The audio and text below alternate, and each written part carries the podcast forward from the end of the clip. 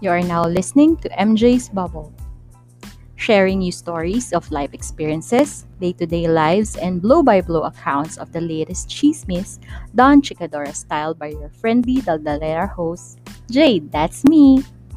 Come in and join me in my bubble as we talk, laugh, cry, and learn in today's episode.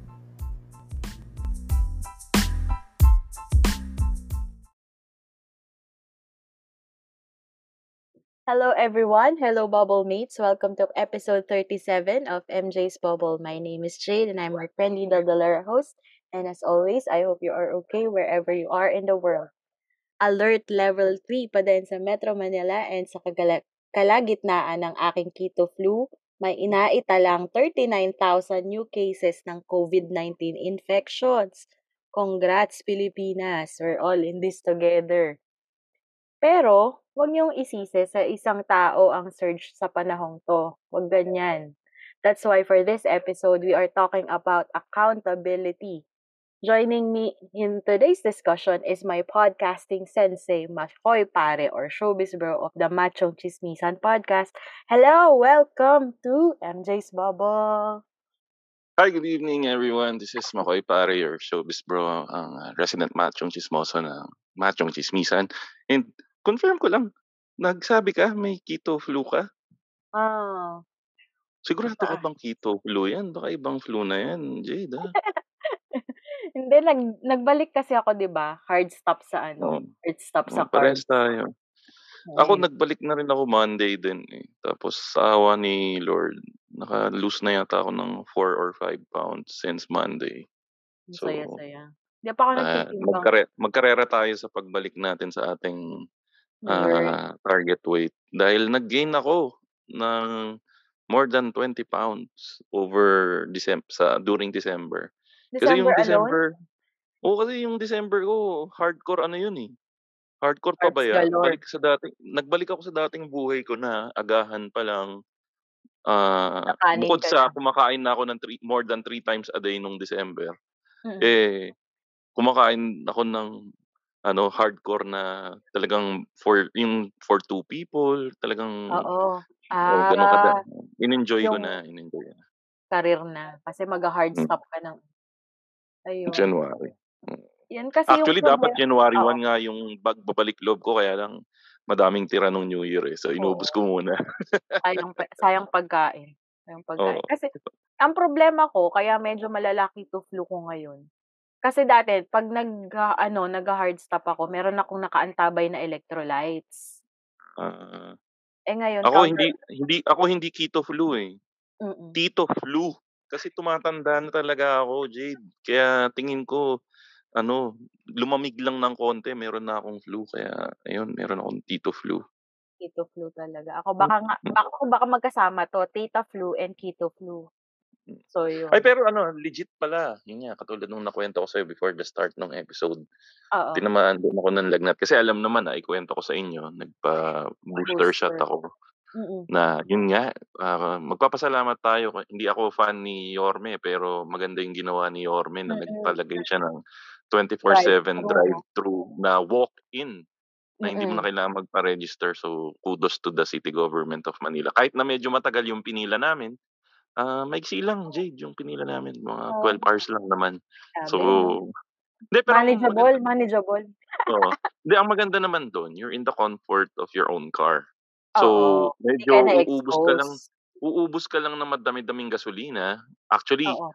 dalo, ano, may nakita ako na katabi kong kotse na ubusan ng gasolina, Oh, nagpa-deliver na naman siya sa shoot. Motolite. So, ah at least umabot naman siya. Yeah. Hmm. Eh, paano kayo ku curious ako paano kayo kumain? May baon kayo? Nagpapa-Grab kayo?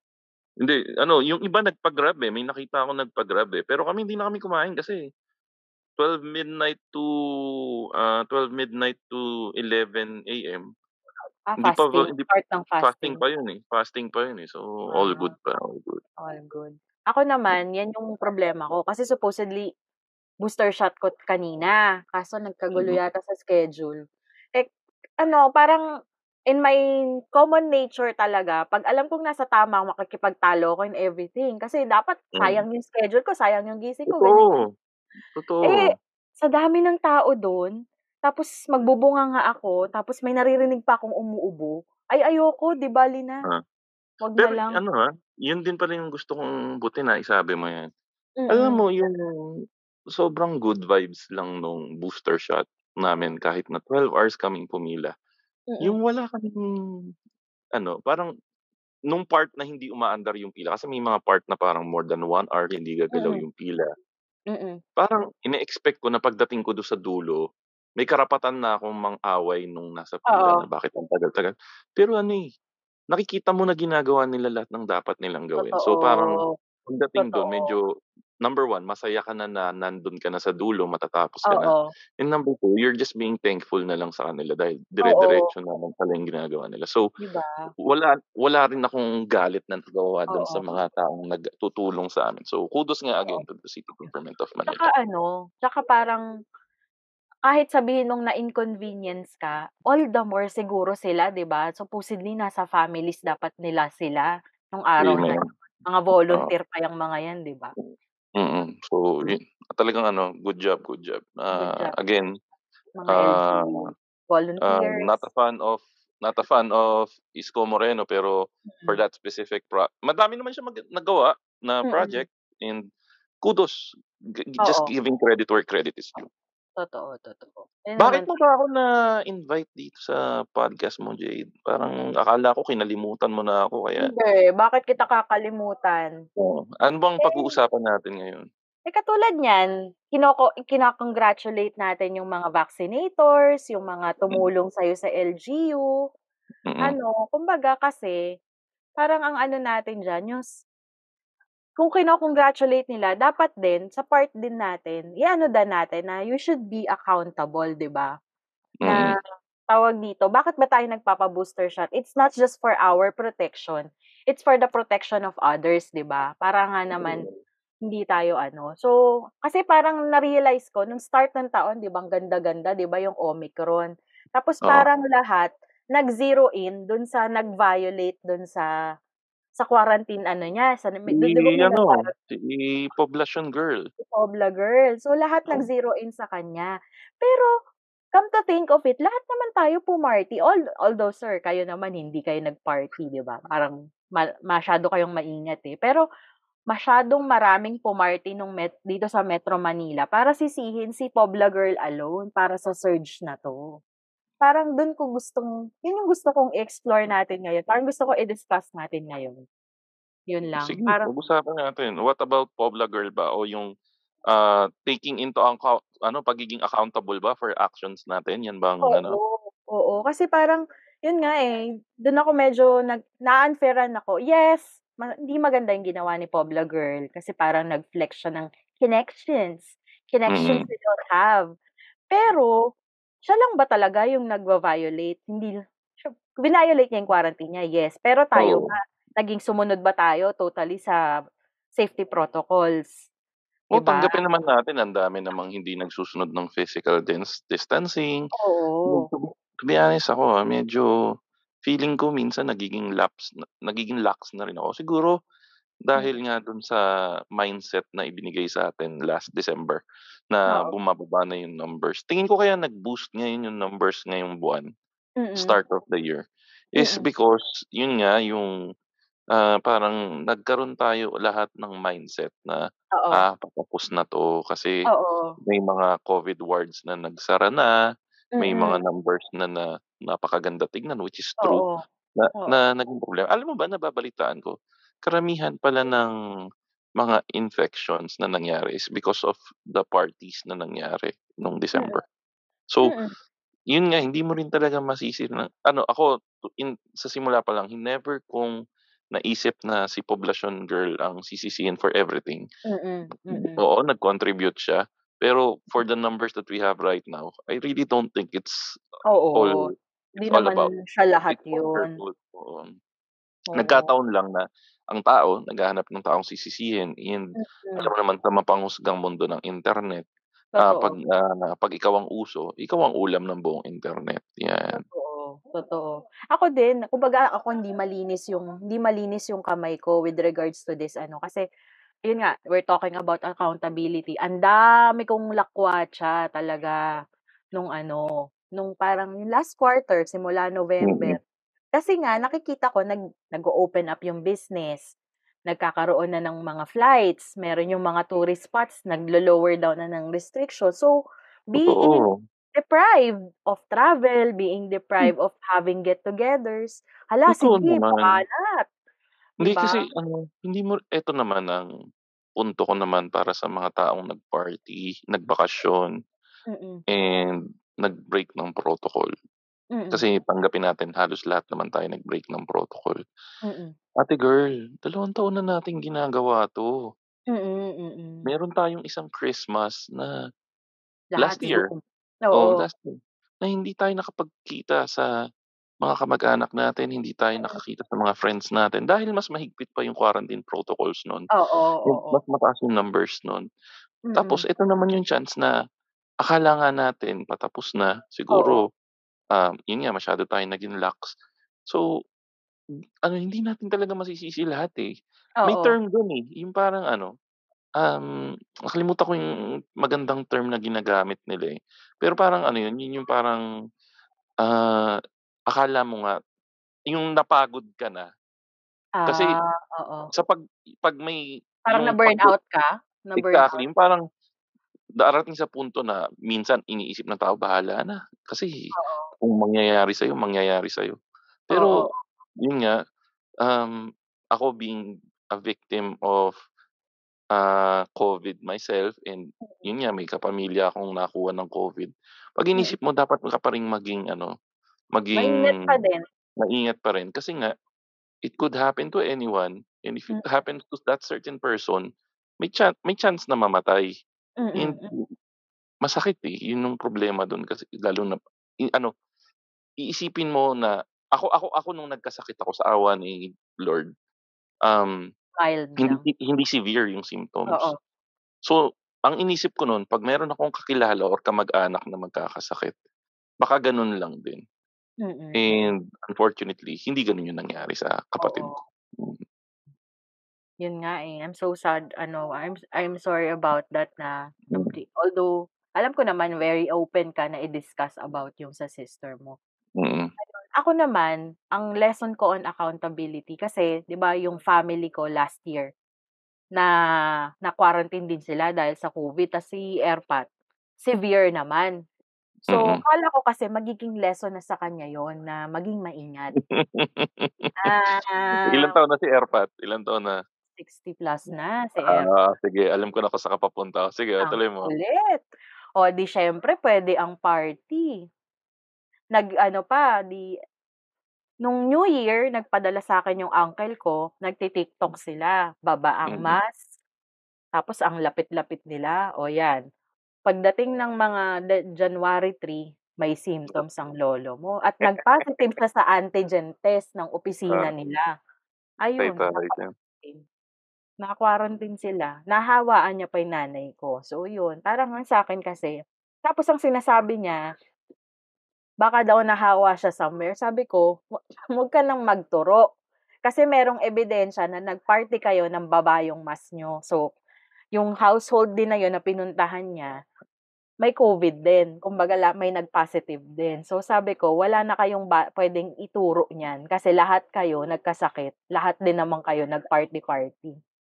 So yun lang, parang yun lang yung lesson ng family ko ngayon. Teka pero pero since nag-aano tayo, how do you define accountability muna? Well, siguro ano lang talaga, being able to accept lang talaga yung mistakes mo when you do something, especially when it's brought to your attention. Um something that ano, um, kasi ang madaming tao nag-iisip na when you say sorry, Mm. nakakabawas ng pagkatao yun. Pero ang totoo kasi when you say sorry to someone, especially if you realize that, um, you've done something wrong, Mm. ano, eh, mas nade-develop nun yung character mo, eh. Yun yung ano Mm. actually yan yung isa sa natutunan ko recently, ah um, mas natuto akong mag-take ng accountability for certain things that I do. So, um kailangan mong tanggapin minsan talaga 'pag may mali ka, eh. Mm. So Actually, hindi minsan, palagi. Kailangan mo tanggapin palagi 'pag may mali ka. Ang Totoo. ang kailangan mo lang aralin is kung paano ah, ang kailangan mo lang pagtiyagaan is kung paano ka mapapatawad nung mga taong hinihingan mo ng, ah, hinihingan mo ng sorry whenever you take accountability for actions that you've done. Oo, oo. Mm. Actually, pareho naman tayo ng definition. Owning up to your mistakes and making the effort na not to do that again. Oh, o Oo. sa ano ang isa sa ano, pina-practice ko sa buhay ko is never give out non-apologies. Oo. Oo. Kasi ang daming tao na nakikita ko na magshe magbibigay ng yun nga yung apology pero hindi siya apology talaga na, Mm. "Pasensya ka na kasi ganito, pero kasalanan mo din kasi, kasi ganyan." Yun yung Mm. never mo dapat gagawin dahil kakupalan na yung ganong klaseng apologies. So, yun yung isa sa mas nakakaasar para sa'kin when people do that, na Mm. may excuse pa sila for some of the actions that they do. Parang Instead of just jina-justify pa. taking oh, isang magandang example ng ano, ah, taking accountability, ah, over the holidays. Mm. Si ano, si idol ko, Tito Marvin, Marvin oo. Agustin, Oo. na oo, napakatindi nung palpak na nangyari dun sa kutsinilyo. Pero Oo. when you see the apology na nilabas niya, diretso, wala ng excuses. Talagang taking up to the mistakes and ala Mm. I I'm as far as I know, they're trying to do better and they're trying to, ah, contact the people na na-disco na na-inconvenience nila. So, Mm. yun. Oo, kasi parang bakit ka gagawa ng excuse for that fuck up, 'di ba? Kasi Mm. wala, eh, hindi naman niya maa-undo yung ano, eh, 'di ba? Tsaka nasa nasaan naman ang sincerity mo sa gano'n, 'di ba? Parang, Mm. "Okey, sorry kasi ganito, eh, kasi ganyan." Parang wala lang, parang ano, sa'kin yun nga sa tawag nga tamang-tama yung term mo, it's a non-apology. Parang gano'n. Pero 'di ba katulad niyan, re sabi mo recently mas naging ano ka, pero ano ba yung earliest memory mo nung bata ka na you took accountability of ano, of something that you did? Hmm. Paisip mo ako dun sa tanong mo. Kasi madami akong kagaguhan nung bata ako, eh. Mm. Tatandaan ko Ano sinunog ko yung dati tatandaan ko nung bata ako sinunog ko yung damuhan sa'min. Umalis ako ng 12:00 para pumasok sa school, umuwi ako ng 4:00 nasusunog pa rin siya. Oh So i Grabe. pero hindi ko inamin na ako ano ba yung Buti na lang wala tayo sa Australia 'no, kundi bushfire yung sinimulan mo 'no? Oo, pero in fairness, ah, madaming natuwa dun sa ginawa ko kasi number 1, yung mga pesteng well, masama pa rin siyang pakinggan pala. Yung mga pesteng ahas nung panahon na yun nandun nakatira sa Hmm. Sa sa damuhan. Ah, dun sa damuhan. So, Grabe nawala yung dam sila? nawala sila ta's yung damo kasi doon matangkad pa sa tao. Ah, talahib Kasi talaga literal. kasi alam mo mayaman nga kami 'di ba, sa subdivision kami nakatira. Eh, di eh, di Hindi pero, ah, well, yun yun yung isa sa mga pinagyayabang 'yan sa podcast pa lang nila, simula pa lang ng podcast. Hindi pero kidding aside, ano ba yung nais alam ko nung bata ako nahuli ako ng dadaya sa exam. Um, meron Mm. kasi akong tutor na teacher din dun sa school. Mm. Tapos, ah, since bobo nga ako nun, tinuro ano, kinuha ako ng teacher ng nanay ko. Ang di ko naman alam yung teacher ko na yun, na nagtu-tutor sa'kin, ibinigay pala sa'kin yung exam mismo. A Oo. copy of the exam mismo nung nung school. Mm. Ako naman si gago hindi nasa akin na yung exam, ang ginawa ko, ginawa ko pa siyang kodigo. So, nandun siya tapos nahuli nung teacher ko ta's sabi nung teacher ko, "Bakit may kopya ka nito, saan mo nakuha 'to?" And siguro hindi ko alam na ipahamak ko rin yung Yung yung gu guro ba yung 'yan? tutor ko Oo, na oo. Pero yun naghingi ako ng apology sa sa principal, sa prefect of discipline and miski dun sa teachers. Siguro yun yung isa sa pinakamaagang naalala ko na nag-take ako ng accountability. Ano Mm. yun mga kinder nga lang yata yun, eh. Wow, ang bata nun, ah. Mm. Ang bata nun. Hindi ka natakot 'no, sa parents mo? Wala bang bugbugan moment, gano'n? Si Mang Hedy namamalo yun, eh, saka hardcore mamalo yun, eh. Oo. Tatandaan mo yung ano, hippie na belt? Oo. Yung belt na ano, hindi yung malapad, ah, yung Oo, kahoy na belt. Oh, shoot, ang sakit nun. Oo, napapalo kami dun saka leather na belt. Tas yung ano, 'di ba yung old school na gagawin ng magulang para ipantakot, yung ini-snap siya. Mm. Yu yung hahawakan siya sa magkabilang dulo tas pak, pak, Oo, pak, pa gaganon. oo. Oo, gano'n. "Halika dito papaluin kita." Oh my Yung ha yung aya pa sa'yo parang may gagawin lang kayo, pero Oo. totoo papaluin ka niya. Hahatawin ka pala. Oo. Grabe. Ako 'yan yung reason ko bakit hirap ako mag-take ng accountability, ayokong masaktan. Nung bata ako. Ano ba paano bang level ng palo sa'yo ni ano, ng parents mo? Ano ba, pang Eh pang-bantay bata 1 six ano 166 ba yun? Bantay bata six three. 163 levels na ba? Kasi ang dami ng mga palo sa'tin nung bata sa'tin na puwede nang i-report sa sa sa 163 'di ba? Totoo. Totoo, totoo. Pero ako kakaiba kasi, yung tatay ko kung ang malupit dun kung ano mahawakan niya. So, sorry kapag may kaha may hawak na ano, may pakalat-kalat na hanger na bakal Wala diyan. wala naman siyang hawak na espada minsan? Wala naman, wala naman. Ah, okey, okey.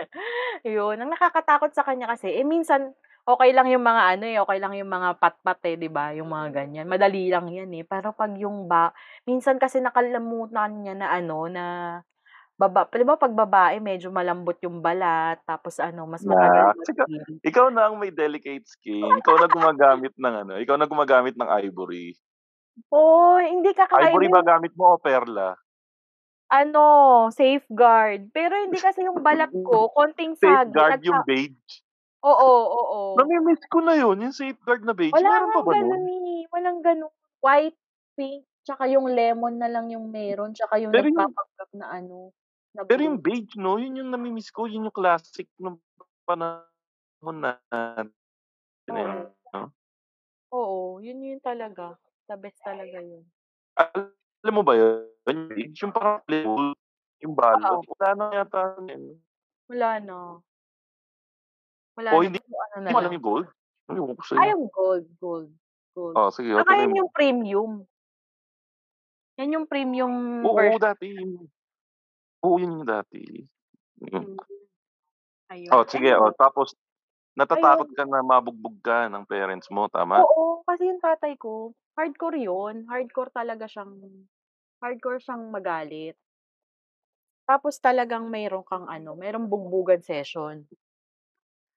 Pero Tapos hindi ka naman umabot na nag-resent ka sa kanila na dahil nga dun sa mga bugbugan session na yun, nagka-open up sessions ba kayo na, "Tay, OA naman yung palo mo." Walang gano'n?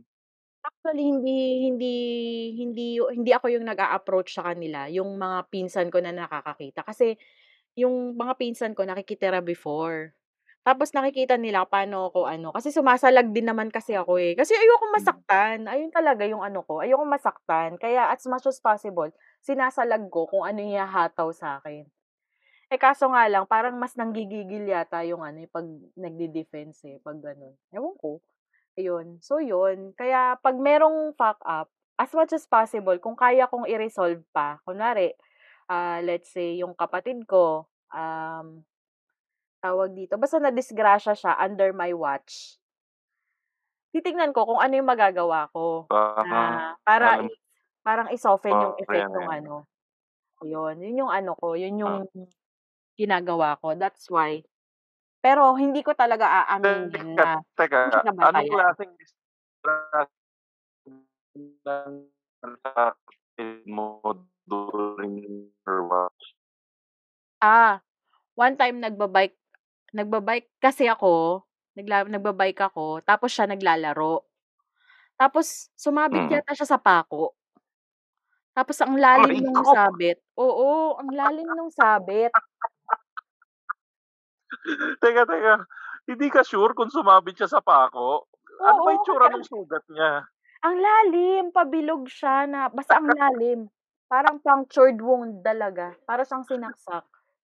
Gano'n. Dinal umabot ba sa ospital, 'di naman? Oo, dinala ko siya sa ospital kasi hindi ko alam kung paano ko aano kasi ginagamot ko siya ng Betadine. Ayaw. Ginagamot ko siya ng ano, hindi talaga kasi ang laki talaga nung buka. So, dinala ko siya sa ospital. Siguro Grabe first 'no, seryoso kinukuwento mo lang, hindi pa nga detailed yung kuwento mo, medyo nanghihina na ako, bwisit ka. Alam mo yun, mo ilang taon ako nun? Ah. 12 years old, nagdala ako ng kapatid ko sa ospital. Sa Ilang taon yung kapatid mo nun? 6 years old yata siya or 7. Eh, paano kayo tinanggap sa ospital nun? Wala, eh. Parang di ko alam, eh, basta nasa ER ang ang ang ano ko, an nagpunta kami ng ER, dinala ko siya pinakita ko siya, tapos yun ni-rush na siya dun sa isang hospital bed. Ah, so at least in ano, pinagtulungan naman pala siya kaagad dun. Pero Oo. grabe yung trauma ku kudos din sa'yo kasi if at the age of 12 naisip mo yun. Oo, kasi ang ano ko nun nagpa-panic ako pero ayokong maghampas, yung gano'n. Tapos parang kasi darating pa yung mama ko from work, yung tatay ko from work, gano'n yung dadatnan. So baka himatayin or ano. So ginawa A ano ko since may access anong paano mo sinakay? Ano, kasi yung pinakamalapit na ospital dito puwedeng lakarin or i-sidecar lang. So sakay kami ng sidecar or Wow, may tricycle yata may yun. may sugat siya sa paa, inilakad mo siya papunta sa ospital. Oo, oo. So so ano yun, may trail ng dugo? May trail ng dugo dun sa kalye niyo?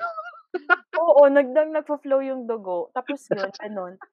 Alam mo Tapos sa pelikula, yung sinusundan, dito dito dumaan yun, nandito pa yung dugo. Oo, oo, oo, gano'n.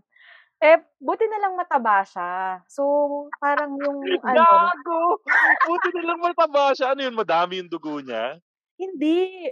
Kumbaga parang lesser yung nagfo-flow na dugo kasi mas na na ano muna yung taba. Parang naba-block ng taba yung dugo. Na-block nung taba, yung pagdaloy nung dugo, gago. Tapos pa-panic ta's ginawa ko binandage ko pa yun, ah. Binandage ko pa yun kasi para ma-stop nga yung ano, sabing gano'n ta's sabi ko mo sa'kin ang pinang-bandage mo yung pinuti pinunit na tela, yung parang sa pelikula, hindi ba gano'n? Ah, yung damit niya. Yung damit niya na napako din ng ano, napako din kasi baka hanapin, eh, baka hanapin sa ospital, eh. 'Di ba yung mga pinapanood ko sa sine, patawa.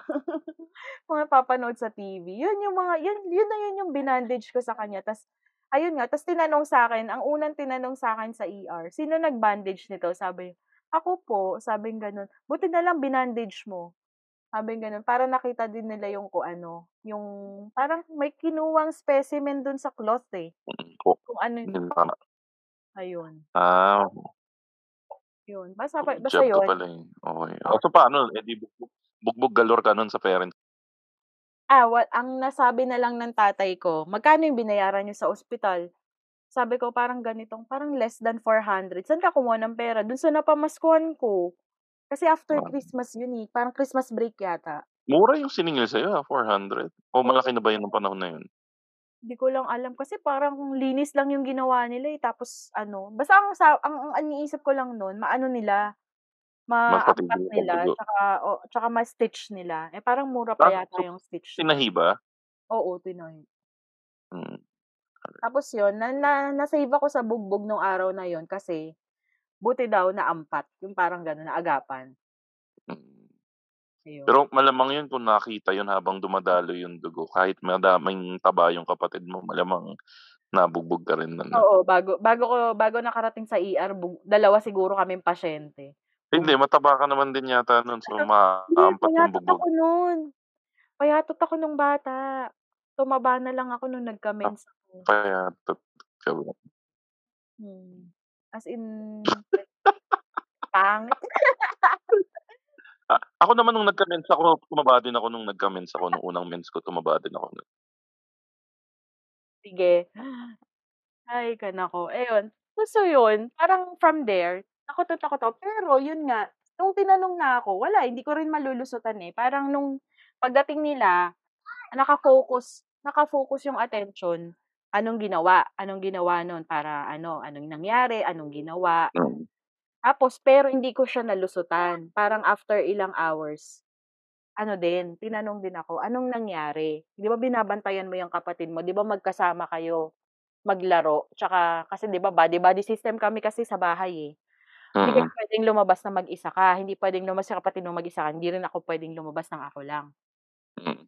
So yun, sinabi ko, wala, no choice. Kung para kumbaga nag-take ako ako ng accountability kasi no choice, wala akong choice, wala akong irarason. Sabi ko, kasi po nagba-bike po ako, tapos siya naglalaro siya with her friends. Tas yun, nalaman ko na lang na napako na pala siya kasi umiiyak na siya sa isang tabi. Tapos kinalabit pa ako, parang tawa pa ako ko. ng tawa tawa pa ako ng tawa habang nagba-bike tapos nakikita ko, "Uy ate, yung kapatid mo nandun na oh." Yun. Pul pulutin mo yung piraso nung laman na iwan dun sa pako. Oo, grabe. Ang hardcore nun, ang hardcore sobra. Parang di ko rin alam yung gagawin, pero buti nga gumana yung utak ko nung time na yun. Ayun, yun lang. Yun yung earliest, ayun 12 years old, na wala kasi akong choice nung time na yun. Ayun. So, ano, 'di ba earliest, pero may favorite memory ka ba or unforgettable memory, be it best or worst, na nag-take ka ng accountability? Hmm. Ano ba? Wala akong maisip. Well, sa work, meron akong isang beses na ano, na kasi ang work ko is more on management and handling clients, Mm. na nagkaroon ng hindi ko na matandaan yung exact issue, eh.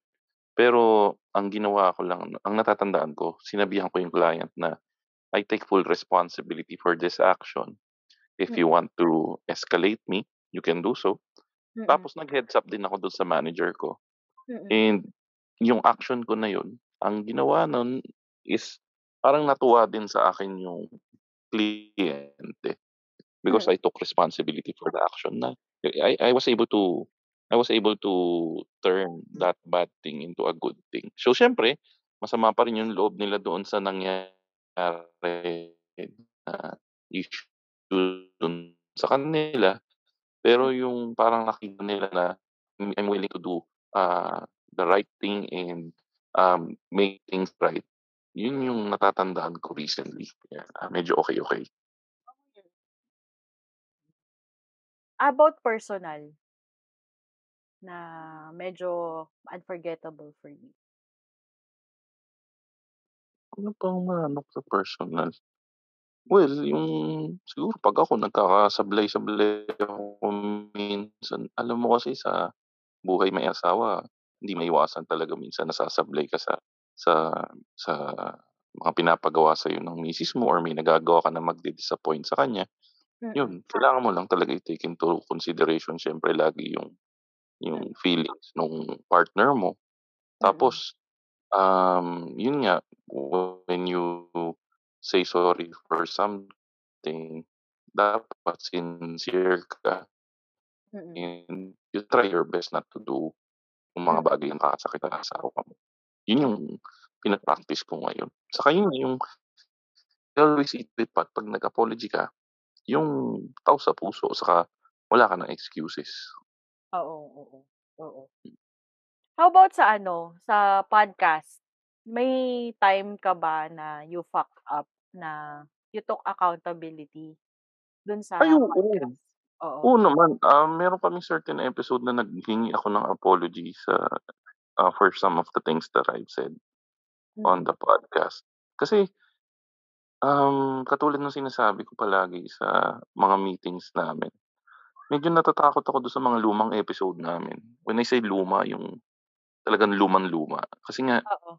may mga opinion kami noon na totally not aligned with, ah, our opinions right now, na kung maririnig ng current self ko yung mga sinasabi ko dati, baka binatukan ko na yung young self ko. Kasi nga ano, Oo. eh, alam naman natin na lahat tayo, we're not the same people we are we were.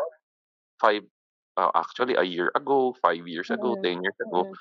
Totally different na yung mga opinyon natin diyan, eh, Mm. 'di ba? So, marami kang posibleng nasabi dati na never mo na sasabihin ngayon. So, yun yung mga bagay na, ah, medyo pinagsisisihan namin dun sa mga dati naming episodes ng podcast.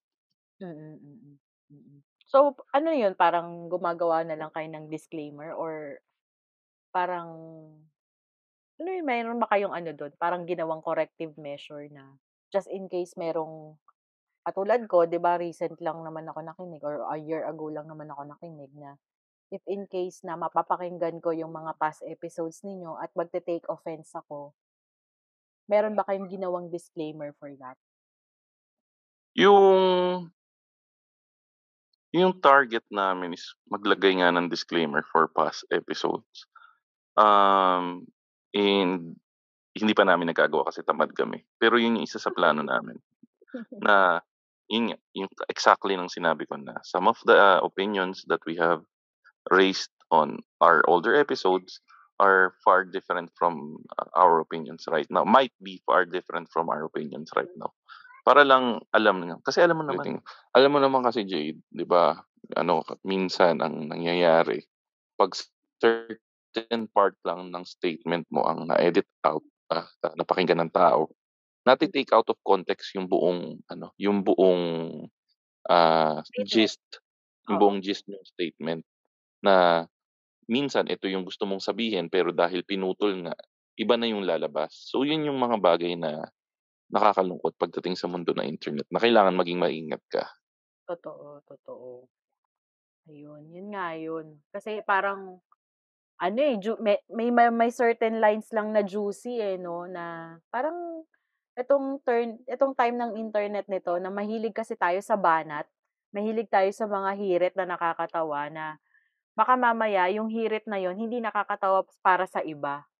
Tapos hindi nakuha yung context. Puwede kang puwede bang gamitin against ano, ayan si Ingo, 'pag pinakinggan mo yung mga hirit ni Ingo sa podcast tapos pinutol me pinutol mo, Oo. ah, madami dun na ano, na iba yung magiging dating. Oo, oo. Kaya dapat pakinggan mo yung buong episode. Ayun. Oh, Oo, siyempre yun yung ano, kailangan mo talaga pakinggan yung buong episode. Oo, hindi lang yung isang episode, ah, yung buong show. Oo. Sunod-sunurin mo na kasi baka maka mamaya nate-take nate-take ano niyo, na-stereotype niyo si Ingo, hindi lang siya gano'n. Hindi niyo lang nakikita yung ibang character ni Ingo, yung ibang side ni Ingo. Ay, ayun. So, hindi lang isang episode dapat yung pakinggan. Anyway, ayun, sa'kin naman ano ba, unforgettable ko na ano sa accountability, ako siguro yung ano yung pagpapak yung pag-aasawa ko. Kasi siyempre 'di ba, you did your did your ano, did you you did the dirty deed tapos merong nangyari. Wala, parang sinabi lang namin sa parents ko, kumbaga kasi kung anong magiging decision kumbaga sinabi ko rin kay ano, sinabi ko rin kay husband. Sabi ko sa kanya, "Hindi naman kita pipilitin na magpakasal if you're not comfortable with it." Kasi ako din naman, ayoko din naman na napilitan yung marriage natin dahil may bata. Ayun, Mm. si husband naman, willing naman siya magpakasal. Sabi ko, "Pero kung hindi ka ready" sa kumbaga kap yun yun yun yung ano nun, eh, walang pilitan, walang pilitan magpakasal. Tapos nung sinabi namin yun sa parents namin, ready na akong magulpi. Knowing yung tatay ko talagang gugulpihin ako, ready na akong magulpi nun, as in. Ayun. Ayun, pasensya na may nagwawalang bata. Hindi Ayun. rinig, hindi rinig. Tapos, ayun nga 'di tawag dito, alam mo ginawa niya lang? Oo. Sinabi niya ah, humit-hit ng matagal sa sigarilyo niya. Mm. "O tara, Pang mag-celebrate pelikulang tayo." hit-hit, ah, pang pelikulang hit-hit. Oo, na parang tagal, eh, siguro mga 5 seconds yung hit-hit niya, eh. Tapos Mm. niya, "O tara mag-celebrate tayo." Ayun, tapos yun parang yung night na yun na sinabi namin kasi sa kanya namin unang sinabi kasi willing na nga ako magulpi. Kasama ko nun si husband, eh. Sabi niya sa itim niya daw na yun namutla daw siya.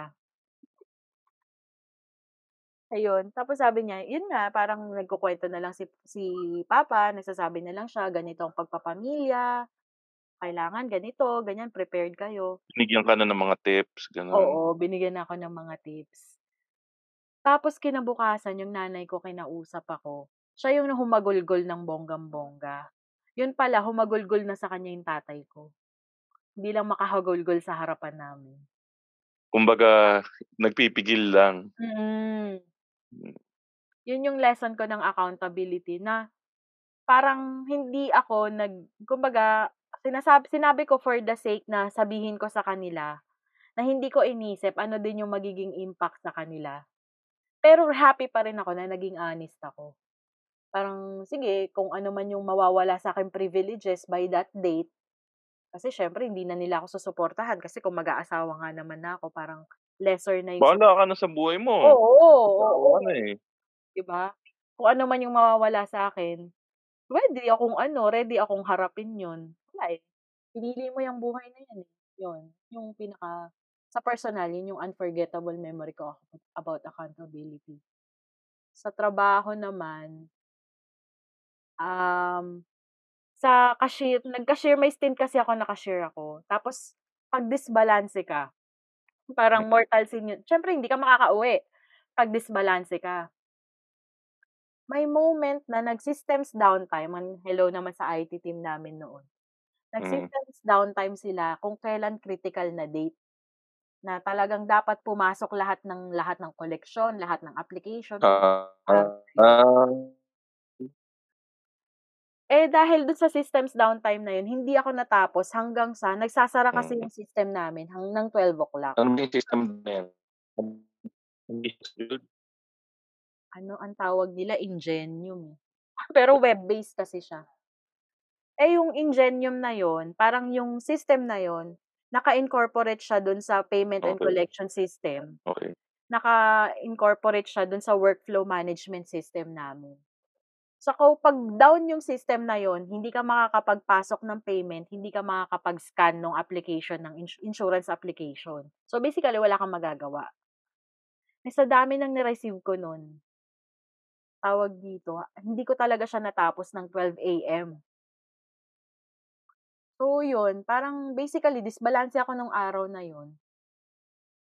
Nung sasabihin ko hindi ko alam kung paano ko sasabihin sa boss ko, pero nung sinabi ko sa kanya, "Ma'am, disbalanse po ako, merong 2,000 na nawawala dun sa collections ko na hindi ko po mahanap, nakailang balanse na ako." As in pinasukan ko siya ng umaga.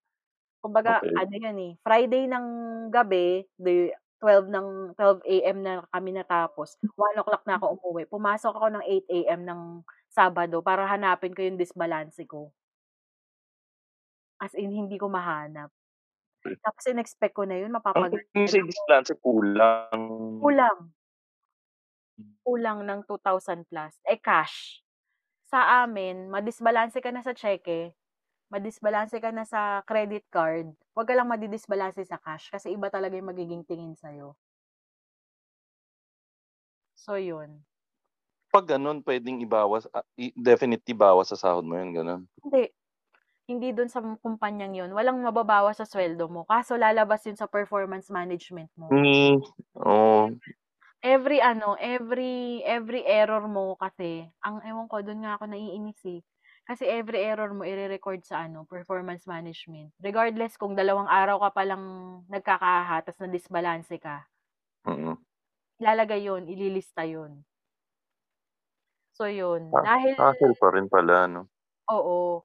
Tapos 'yun, dahil ang ang as a result nun, nadisbalanse ka sa cash, ang mangyayari sa'yo parang may parang may routine audit kasi 'pag gano'n.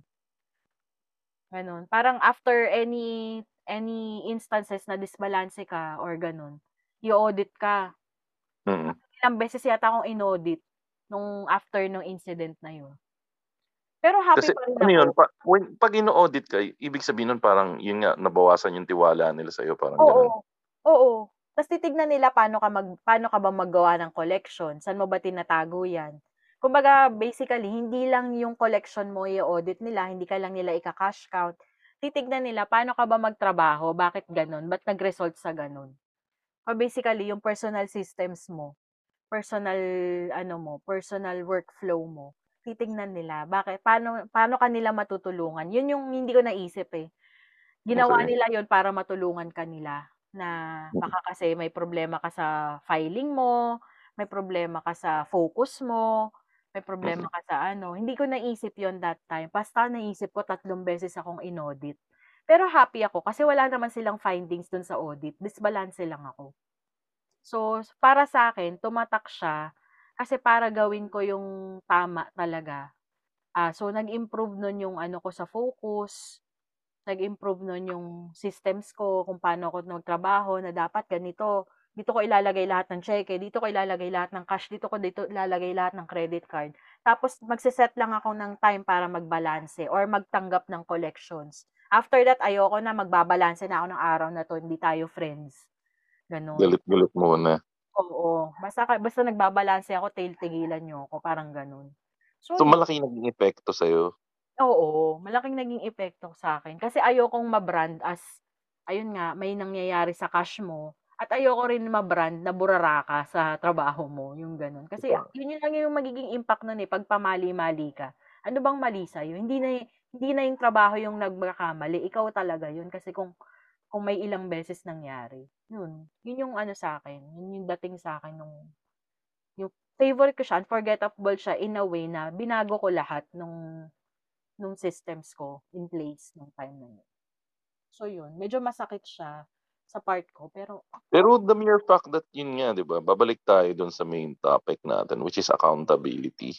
Mm. Paanong ano, parang you took responsibility naman for everything 'di ba? Mm, mm. Ni-report kasi yun, kasi 'pag gano'n ire-report mo sa boss mo, yung boss mo ire-report sa boss niya, then ganyan, ganyan. Yun nga, kaya kaya ka nire-requestan ng audit. Na yun. Kumbaga lahat yun, kumbaga i-under kumbaga i-go-go through mo yun, mga yun. So dapat talaga matatag din yung puso mo. Kasi to to establish na wala ka namang balak gawing masama. Yun, yun lang naman. Kumbaga, it's an honest mistake kung may mistake nga na naganawa at Oo, hindi mo siya ginawa para mang mangharbat, magnakaw and Oo, everything. oo, oo. Tsaka grabe yung investigation dun, ah. As in talagang yung line of questioning nila, talagang pipigain ka nila. Ah, seryoso? Yung talagang Oo. tipong may ginawa kang kasalanan ang dating? Mm, mm. Kasi gusto nilang pigain saan nagpunta yung pera, saan napunta yung pera. Grabe yung questioning nun. Ano yun, aabot ba sa parang maiiyak ka naman sa ano? Oo. Tsaka mahina yung loob mo, kasi alam alam mong wala kang ginawa, eh. Pero kumbaga kumbaga kasi naba-brand ka na as gano'n. Ayun, yun yung Sakit naman nun, parang di ko kaya yung gano'n. Oo. Kasi ako ang pinaka-ano ko, ang parang pinaka-ayoko yung napapagbintangan ako sa mga bagay na di ko ginagawa. Yun yung parang ayoko sa na na ma-experience, eh. Oo. Pero kasi gusto nilang lumabas na kumbaga meron na kasing mga instances before na gano'n, na cashier din. Na kumbaga parang nung pinapaamin, nung pinipitpit, umaamin. Kumbaga gusto nilang lumabas yun. Well, siguro may ibang tao na mapapaamin talaga. Pero kung ikaw sa point sa punto mo, ikaw wala ka naman talagang aaminin, eh, wala Oo. ka talaga kahit anong pitpit sa'yo. Oo. Ah, ano. Oo, tsaka talagang naiiyak ako nun kasi hindi ko matanggap na pinagbibintangan ako for 2,000 plus. Oo. Hindi kasi ang ano 'di ba't in inaccept mo nga na Oo. nawawala siya, hindi ko mahanap kung saan. So, ang Oo. inaamin mo is nagkamali ka somewhere or Oo, oo. Na hindi mo talaga mahanap. Yun Oo, siguro. Oo, yun yun.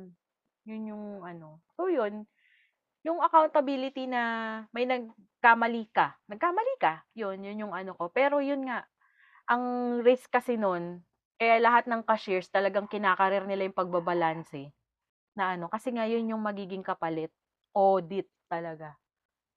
Audit tas questions talaga. Yung para kang nasa hearing. Ganun yung ano. Kaya siguro 'pag ako naging witness ako sa husgado or ako yung ano, yung gini-grill sa husgado, medyo ma madudurog kaagad ako, madali akong madurog sa gano'n, eh. Mm, mm. May ano, eh, 'no? Naka tsaka talagang kina-character aka assassinate ka 'pag gano'n. Kasi ta-try nilang i Ang i-ano sakit ka, naman nun, ika-character assassinate ka para sa ₱2,000. Hindi kasi gusto nilang pitpitin. Kumbaga tignan na gusto nilang ano, i-ano yung limits mo. Kung kasi nga meron na silang nahuhuli sa le ano ba, kunwari, um, ah, tawag dito, hindi umaamin. Kung kani-kanino ka mai-i-interview, eh, hanggang dun sa dulo, sa dulo dun sila may napapaamin. Hmm, okey. Gano'n. Kaya yun yung gusto nilang palabasin. Kumbaga parang nalusutan yung ilang ilang levels of interview, pagdating sa dulo aamin pala. Yun. So yun yung gusto nilang mangyari that time. So sabi ko, eh, kahit naman pitpitin niyo ako, sabi kong gano'n, wala kayong makukuha sa'kin, hindi ko gagawin yan para sa 2,000 plus. Mm. Ayun. So yun, nabanggit ko na na masakit. Masakit yung gano'n. Meron kasing medyo may nagte-trending na statement ngayon, ewan ko lang kung masasakyan mo 'tong statement na 'to kasi alam ko hindi mo siya feel. Sabi niya, "Love should not hurt. Love does not hurt. If it's hurting you, that's not love. Love is supposed to heal you. Love is supposed to comfort you. Love is supposed to give you peace. Love is supposed to give you security. Ang Okey. ang nagbigay ng statement na 'to Hmm. ay favorite, si Miss Toni Gonzaga. Do you agree? Sorry, ah, medyo nabobo. May mali ba sa sinabi niya o hindi ko lang nag naintindihan ng todo? Hindi kasi parang may mga nagre-react Okey. na love should not hurt, love does not hurt. Parang dun sila nag-zero in sa first 2 sentences. If it's hurting you, that's not love. Do you agree on that? Hmm. Eh, minsan kaya ka nga nahu-hurt dahil love mo, eh, kaya lang parang nabobo ako bigla, ah. Parang ano ba, dapat ba hanapan ko ng mali yung statement niya dahil hindi ko siya gusto? Para sa'kin okey naman yung statement. Ikaw ba, ano ba dating sa'yo nung statement niya? Parang ano, ewan ko, parang ano, eh, parang medyo palagi Ayun, naman. ayun nakarinig ako ng input dito. Oh, Love sige, does go. not hurt, pero does not hurt intentionally. 'Cause Oo. sometimes you get to hurt your loved one unintentionally because you do unconsciously. Hindi mo sasadyain nasasaktan yung tao na mahal mo. Oo. Masasaktan at masasaktan mo yung taong mahal mo, eh. Oo. Pero as long na hindi mo sinasadya or kung nasaktan mo ng hindi sinasadya, hindi mo na uulitin. Yun Oo. dapat. Kasi hindi porket nasaktan mo yung mahal mo, hindi mo na siya mahal. Yun Mm. siguro yun. Mm. Galing ng asawa ko, tinuro niya sa'kin yun. Ang galing 'no? Mm. Ako naman, ang si ang ang intindi ko kasi dito, love does not hurt, love, ah, love should not hurt, love does not hurt if it's hurting you, eh. Kasi may mga times na yun katulad niyan, hindi naman intention yung ano bakit ka nagte-take offense, 'di ba? Parang ano, kumbaga, parang ako may mga instances ako na ako ayoko personally ng paulit-ulit. Oo. Pero si husband kasi minsan tinanong niya na, tatanungin niya ulit. Kumbaga kasi Mm. for me, nahu-hurt ako sa gano'n kasi ang for 15 years alam mong ayoko ng paulit-ulit, pero bakit paulit-ulit ka pa rin? Pero In parang fairness sa asawa mo, ah, oh, tatadyakan kita, eh. Siyempre kaming mga lalaki, takot kami na may magawa kaming mali. So, minsan it's confirmatory. Kasi Oo. mamaya hindi talaga niya na-gets nung una or gusto niya masigurado na ginawa niya ng tama yung inuutos mo or pinapagawa mo, tatanungin ko na lang kaysa naman nagawa ko na saka ako magsa hindi ko tinanong, mali pala yung ginawa ko. Oh, 'di ba? Ayun, puwede magkakampi talaga kayo, eh, kaya kanya gustong Siyempre. Ayun, so Pero yun na siyempre may point ka rin naman Oo. na kung napag-usapan niyo nga naman ng tama at nag-agree na kayo, eh, Oo. dapat alam niya na yung gagawin. Pero minsan kasi may takot pa rin sa mga puso namin na magawa namin ng hindi tama yung mga ipinangako namin. Kaya iko-confirm namin, 'yan, para walang problema. Kumbaga, bago mo putulin, sukatin mo muna ulit. Yun yung ginagawa namin. Ayun. So yun, kumbaga kumbaga kasi parang ako nakakapa ay matalas yung dila ko, eh. Ayoko ng Mm. paul alam mo naman paulit-ulit. Parang ako din naman hindi ko intention na saktan siya in a way na ano, na nagte-take offense kasi siya sa gano'n. Eh, same same ag same ano, sorry, same argument na sinasabi niya na sinisigurado ka lang kasi baka mamaya galit ka na naman. Gano'n. Kumbaga gano'n. Kumbaga parang after that nare-realize ko may mali din ako. Pero yun nga, parang yun kasi sinasabi kasi ni Tony, ewan ko, ah, ito yung interpretation ko, love should not hurt, love does not hurt, and if it's hurting you, that's not love. Parang sa'kin kasi ba may ano ka ba, may may instance ka ba na super happy ka talaga? Kumbaga dumating ba kayo sa point no na wala kayong moment na nag-aaway? Sa tingin mo ba ang merong gano'ng relationship na perfect? 'Di ba wala naman? Wala naman, ah. Sorry, ah, ano ulit yung huling part, naputol?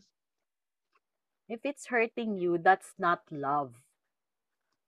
Hindi, yung babalik ako dun sa punto ko kanina, na okey, na-hurt ka. Mm. Aalamin mo may karapatan kang map maramdaman na hindi na ma may karapatan kang maramdaman na hindi niya ako mahal kasi sinasaktan niya ako. Pero Mm. kailangan mong alamin, nung nasaktan ka niya, sadya ba niya? Mm, At nung kung malaman mong hindi niya sadya, uulitin ba ba niya ulit? So, Mm. kung hindi sadya at hindi na inulit, definitely that's still love. Or kung sinadya niya, aala ano, definitely may part din siyempre na mapapaisip ka kung mahal niya kasi nga kung mahal mo, hindi mo dapat papahirapan, hindi mo dapat sasaktan. Pero minsan kasi kailangan pahirapan, 'di ba yung tough love, ate girl? Ito yung nangyayari sa'yo dati, pinapalo ka ng parents mo. Oo. Hindi naman ibig sabihin nun na hindi ka nila mahal, eh. Ang Mm. ibig sabihin nun, they just want you to be better. They just want you to let you know or to teach you a lesson. Hmm. Iba-iba lang talaga yung paraan ng pagpapakita ng pagmamahal ng tao.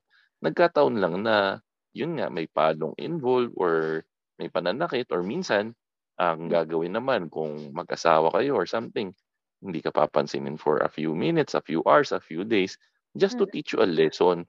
Kasi Hmm. when they teach you a lesson, it it just shows na mahal ka nila kasi nga ayaw nila na ayaw nila na ulit-ulitin mo yung ginagawa mo na mali. Kasi nga hanggang hindi na ipapamukha sa'yo na mali yung ginagawa mo, hindi ka matututo. Parang sa pagte-train ng aso, minsan ire-reward mo yung mga bagay na actually sa relationship din, 'di ba? 'Pag may Mm. ginawa ka maganda, may reward 'yan. Mm, Alam mo na yung mga reward-reward niyan sa relationship. Mm. Eh, yun ang ano, so ganun din 'pag may ginawa kang mali, kailangan minsan masaktan ka para matuto ka. Ganun din yun. Mm, mm. Pero what if, ah, let's say napag-usapan niyo na na you are being hurt. Kumbaga kasi parang ayan, katulad ng sinasabi mo, mini may may time na dinidisiplina ka nung partner mo, but you are hurt by the manner of him disciplining you that way. Tas Ah, eh, nakom di 'di yun ba? nga Parang yun yung yun nga yun yung pag-uusapan niyo. Mm. Na okey, naiintindihan ko may kailangan ka iparating sa'kin na mensahe. Kaya lang ang problema 'pag ginagawa mo sa'kin yan ito, ito ang nararamdaman ko, ito ang nafi-feel ko. Mm. Para makapag-adjust din siya. Communication is the key pagdating sa relationship. So, siyempre kung hindi mo sasabihin sa partner mo, hindi niya malalaman na ya nandiyan ka na pa sa andiyan ka na pala sa lugar na yan. Mm. So, 'pag nai-communicate mo na kung ano yung nagiging problema mo at wala siyang ginawa, then there's a problem. Mm, mm. Ayun. So, dapat talaga two-way yung communication. Mm. Oo. Eto yung second part. Love is supposed to heal you. Love is supposed to comfort you. Love is supposed to give you peace. Love is supposed to give you security. Agree ka naman kay Ate Tony G dito? Mm, okey naman yun. Tama naman. A alam mo kasi I I don't really hurt I I don't really hate Tony Gonzaga. Ang Oo. ayoko lang sa kanya is yung pagiging Weak. apologist niya. Pero other than that, okey naman si Tony. Oo, oo. Okey naman siya. Mm. Gustong-gusto ko siya. Actually, gustong-gusto ko siya. Yun nga lang wala ba ano talaga, eh, nung una kaya ko pa siyang i-defend kasi Mm. nag-i-interview lang siya, pero wala, eh. Lumalabas talaga, eh. Ayun. So, ayun. Yun yung ano natin, yun yung topic natin, accountability and love. Sa tingin mo ba, um, in this time, tawag dito, um, kapag nagmahal ka ba, you should be ah, it goes hand in hand dapat, accountability and love. Kung sa mga magrerelasyon ngayon, kasi mahirap makipagrelasyon ngayon, eh, 'no? Ang hirap makahanap ng date, ang hirap maka-ano ng true intentions. Dapat ba Mm. dapat ba maging ano natin 'yan, negotiable na-negotiable natin yung accountability if we find future pa partners? Sorry, naputol. Ano yung question ulit?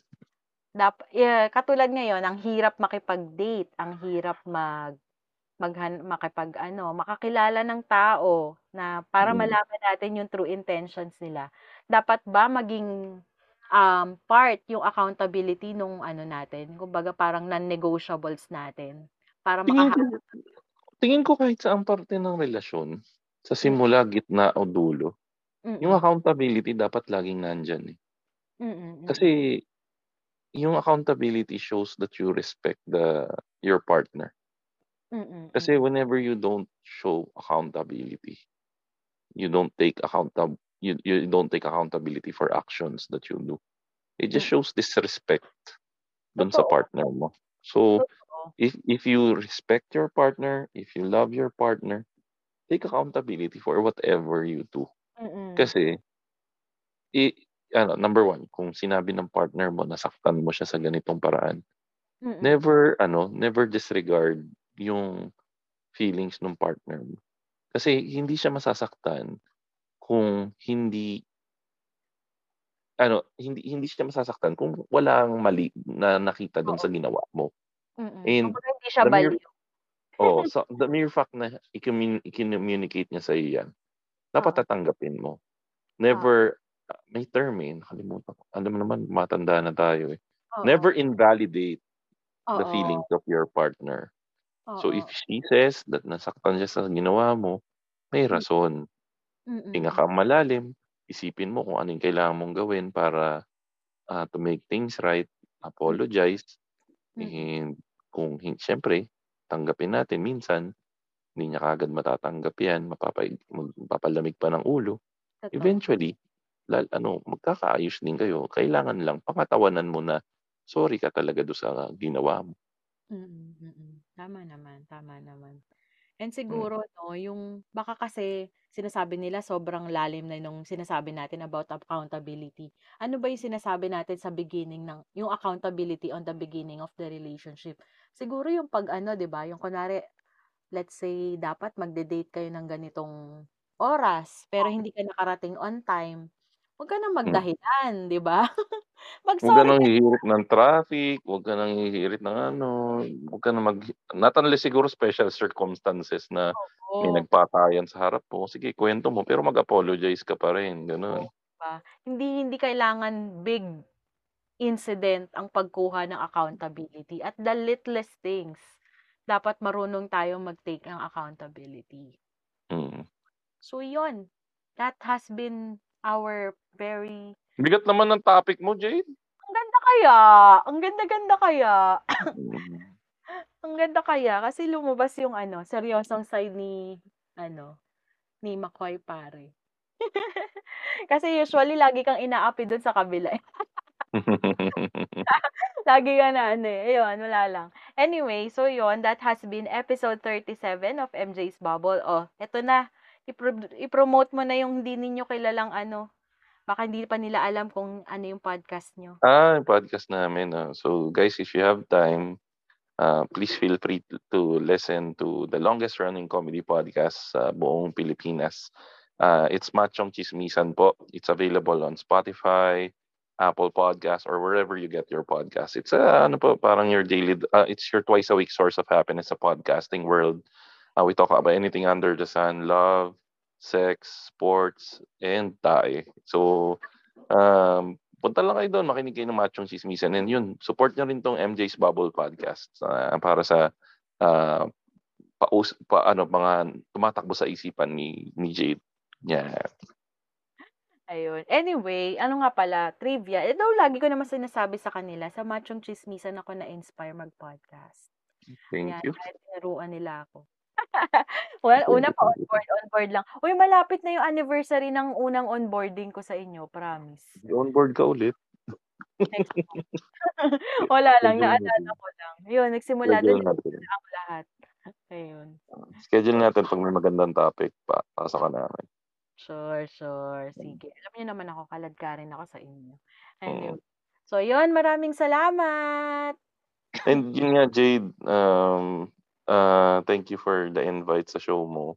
Mm. And actually, pag nakakapakinig ako ng episodes mo, Mm. ah, hindi hindi ko pa napakinggan lahat, pero siguro may may mga ma madami-dami din naman ako napakinggan. May mga nararamdaman ko yung pagiging faney minsan, lalo na 'pag nag-uusap kayo ni Arky. Ta's parang sa loob-loob ko gusto ko sumali dun sa usapan niyo. Kaya nga 'di ba nagsabi ako sa'yo na ano, na i-guest mo naman ako dito. Kasi yung mga ganitong usapan minsan yung masarap din pag-usapan. So, again, feel free to invite me again anytime you want. 'Pag wala akong ginagawa, game kaagad tayo. Mga ganitong level ng usapan lang. shoutout natin si Arky kasi busy pa siya eh. Kaya hindi siya maka-join. Pero Ganyan ano, naman si Arky porket sikat na, hindi na ano. Hindi ano yan, tawag dito. Hindi, actually, even yung ano, yung live recording, hindi siya maka-join dahil sa schedule niya. Kasi di ba two hours, ano, two hours early Hmm. sila sa Australia. So, yun. Um, Grabe pala, kanina akala ko di ako matutuloy sa guesting ko sa'yo. Talagang grabe yung bigat talaga nung katawan ko kanina. Pero buti Wala. nakakuha sa ano, nakakuha sa Tito Joke na Tito Joke ya capsule saka kiss cream saka konting iba, iba, iba. saka konting ano, saka konting paracetamol. So, yun nga guys, please get vaccinated, get your booster shots para matapos-tapos na tong pandemic na to. Ayun. So, yun. Uh, again, that has been Makoy Pare of the Machos Chismisan podcast joining us at uh, episode 37 of MJ's Bubble. So, Wow, ayun. 37 na. Congrats, Jade. Ang dami na. Thank you. Siyempre, lagi nyo akong tinutulungan. Kaya siya dumami. Kaya ako na-inspire. So, yun. Um, yun, sabi nga ni ano, Makoy, get vaccinated. Maghanap kayo ng schedule. Kung may walk-in, sumali na kayo. Tsagain nyo lang yan. Para lahat tayo maging protected. Lahat tayo maging safe. Lahat tayo hindi natabla ng sakit na. Ayan. At para mabalik na natin yung buhay natin. So, yun. Good night. And bye! Have a great day, everyone. Naaliw ko ba sa episode today? Aw, thank you! For your comments, suggestions, or violent reactions, kindly message me at my FB page, MJ's Bubble Podcast, or my IG account at MJT, that's E-M-J-A-Y-E-T. Pa-like and follow na rin po para makita ninyo yung excerpts or clips ng bawat episodes.